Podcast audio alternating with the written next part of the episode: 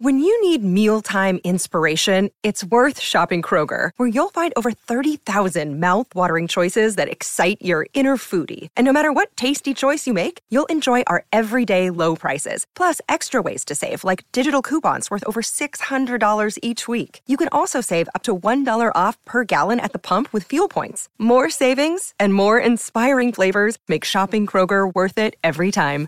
Kroger, fresh for everyone. Fuel restrictions apply. Another day is here, and you're ready for it. What to wear? Check. Breakfast, lunch, and dinner? Check. Planning for what's next and how to save for it? That's where Bank of America can help. For your financial to-dos, Bank of America has experts ready to help get you closer to your goals. Get started at one of our local financial centers or 24-7 in our mobile banking app. Find a location near you at bankofamerica.com slash talk to us. What would you like the power to do? Mobile banking requires downloading the app and is only available for select devices. Message and data rates may apply. Bank of America and a member FDIC.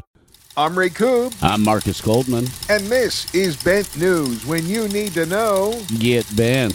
did you know that J.J. Abrams was working on a series about U2 for Netflix?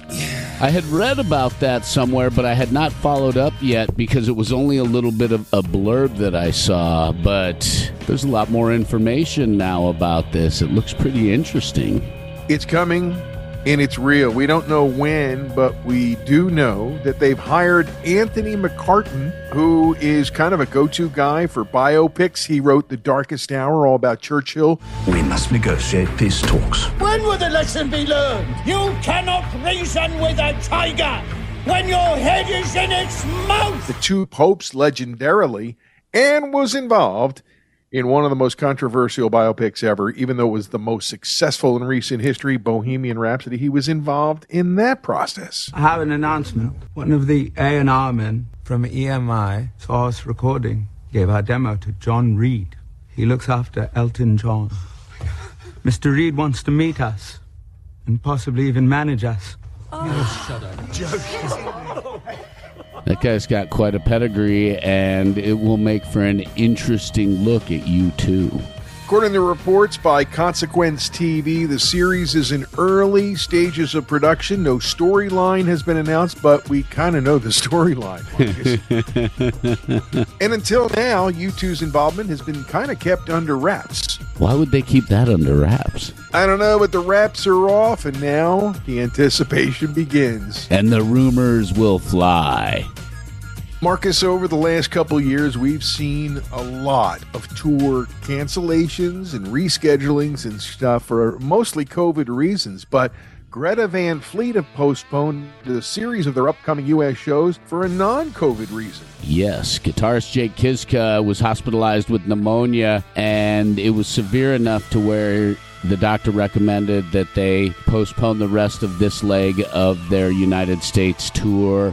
Rival Sons on that bill, as well as the Velveteers, which is a bummer because those are a couple of really solid bands as well, and that was going to be a fun night of rock and roll. I was looking forward to seeing April 1st in Atlantic City, and of course, we wish Jake well, and they're in the process of rescheduling those dates for the fall. When pneumonia hits you hard, Marcus, it could kill you. So I'm glad to see they're taking that step because even though they're young guys, got to protect your health.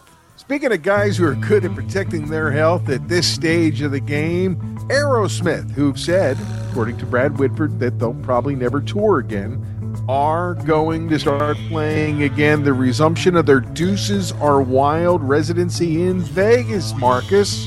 There are going to be 24 dates of this residency June of 2022, July of 2022, September of 2022, and October of 2022 are when the dates are. And they're going to be performing at a venue called Dolby Live at Park MGM. The first date is Friday, June 17th. I'm glad to see they're doing this, Marcus. It's kind of like an indicator in the post-COVID, you know, time that we're starting to try to gauge. And the fact that they're going back to play is also a sign that Vegas is starting to get back to open. Absolutely. And I think they all know, as we've seen and heard Brad Whitford say during the pandemic, that they know they're at the uh, end of their careers and things are rolling down, but they still are having a lot of fun playing. So instead of the rigors of the road, they're hunkering down in Vegas and doing a bunch of dates for a long period of time so that people who still want to enjoy their music can enjoy their music. Starting Friday, June 17th. Here's one from our Taking Things to an Unhealthy Excess department. The Foo Fighters, who just did the Studio 666 movie, Marcus, are now getting ready to release the companion EP. It's a metal EP based on the note that they discover in the movie when they lock themselves away because they have writer's block and all that. It's called Dream Widow, and it's digitally released March 25th. Oh my, Dave. Thanks for going too far. I still haven't seen the movie yet, but it is available on streaming services now as well as the movie theater. The whole thing is they move into this creepy looking house and they find the note and it's on a tape from a band that died like a million years ago. That's crazy stuff, right? Yes. And go see it because I understand it's a real good movie if you want to go see that kind of a Rob Zombie kind of scared the shit out of me in broad daylight kind of movie. And I'm sure there are a lot of F bombs in it, as we all know Dave's favorite word is the F word. What, fudge? Yes, fudge. Fun. Our next episode, out Monday the 31st, Marcus, is from a band whose lead singer loves the F word. Come closer, please. I've something to tell you. Ladies and gentlemen, how do you do? This is Black Sabbath. Black Sabbath, the Ozzy years on the Imbalanced History. This is a fun episode, and we really get into those eight albums with Ozzy and everything that was going on in there. Yeah, I learned a lot during the preparation for this episode, and it was a lot of fun. I love their music, but I didn't know a lot of the little details, and I'm excited for this uh, episode to be released. Monday on the Pantheon Podcast Network and anywhere you get your podcasts. That's it for now. I'm Ray Coop. I'm Marcus Goldman. This is Bent News. When you need to know, Get bent. April is Punk Rock Month on the Imbalanced History of Rock and Roll. So, I mean, he really had embraced the music business and scene in New York prior to opening Hilly's and certainly prior to opening CBGB. Yes, one of his big strengths was being able to book bands. You mentioned Miles Davis. I'm sure he booked many other legendary jazz greats. He booked Zeppelin and The Doors and other bands in the mm-hmm. East Coast Crazy. and clubs. So this guy knew exactly what he was doing. He knew how to do it, and he was really good at it. And it's obvious that the bands really liked him and really trusted him. Yes. Punk Rock Month is coming. Well, let's tie some things together here. All right. Sterling Morrison, member of the Velvet Underground, met Lou, but he wasn't going to Syracuse. He was visiting Jim Tucker, who was the older brother of Velvet drummer Moe Tucker.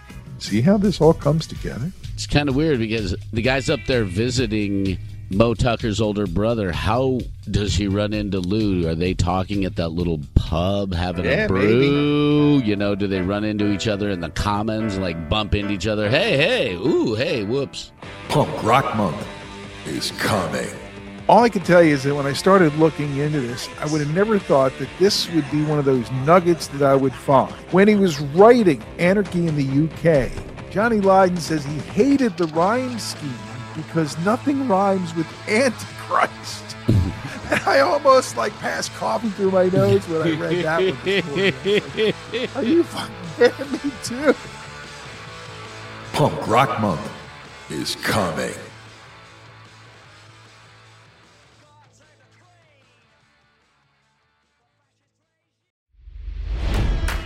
It's NFL draft season, and that means it's time to start thinking about fantasy football.